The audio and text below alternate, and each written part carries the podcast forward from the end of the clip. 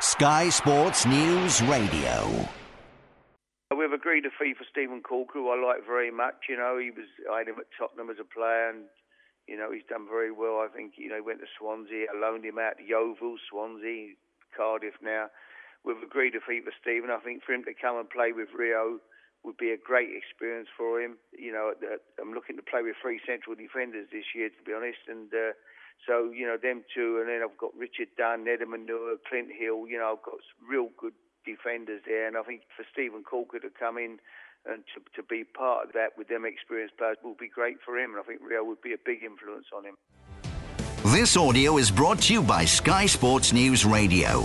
Listen live on Radio Player or favorite us on the TuneIn Radio app. Give us 15 minutes and we'll give you the day's sports news.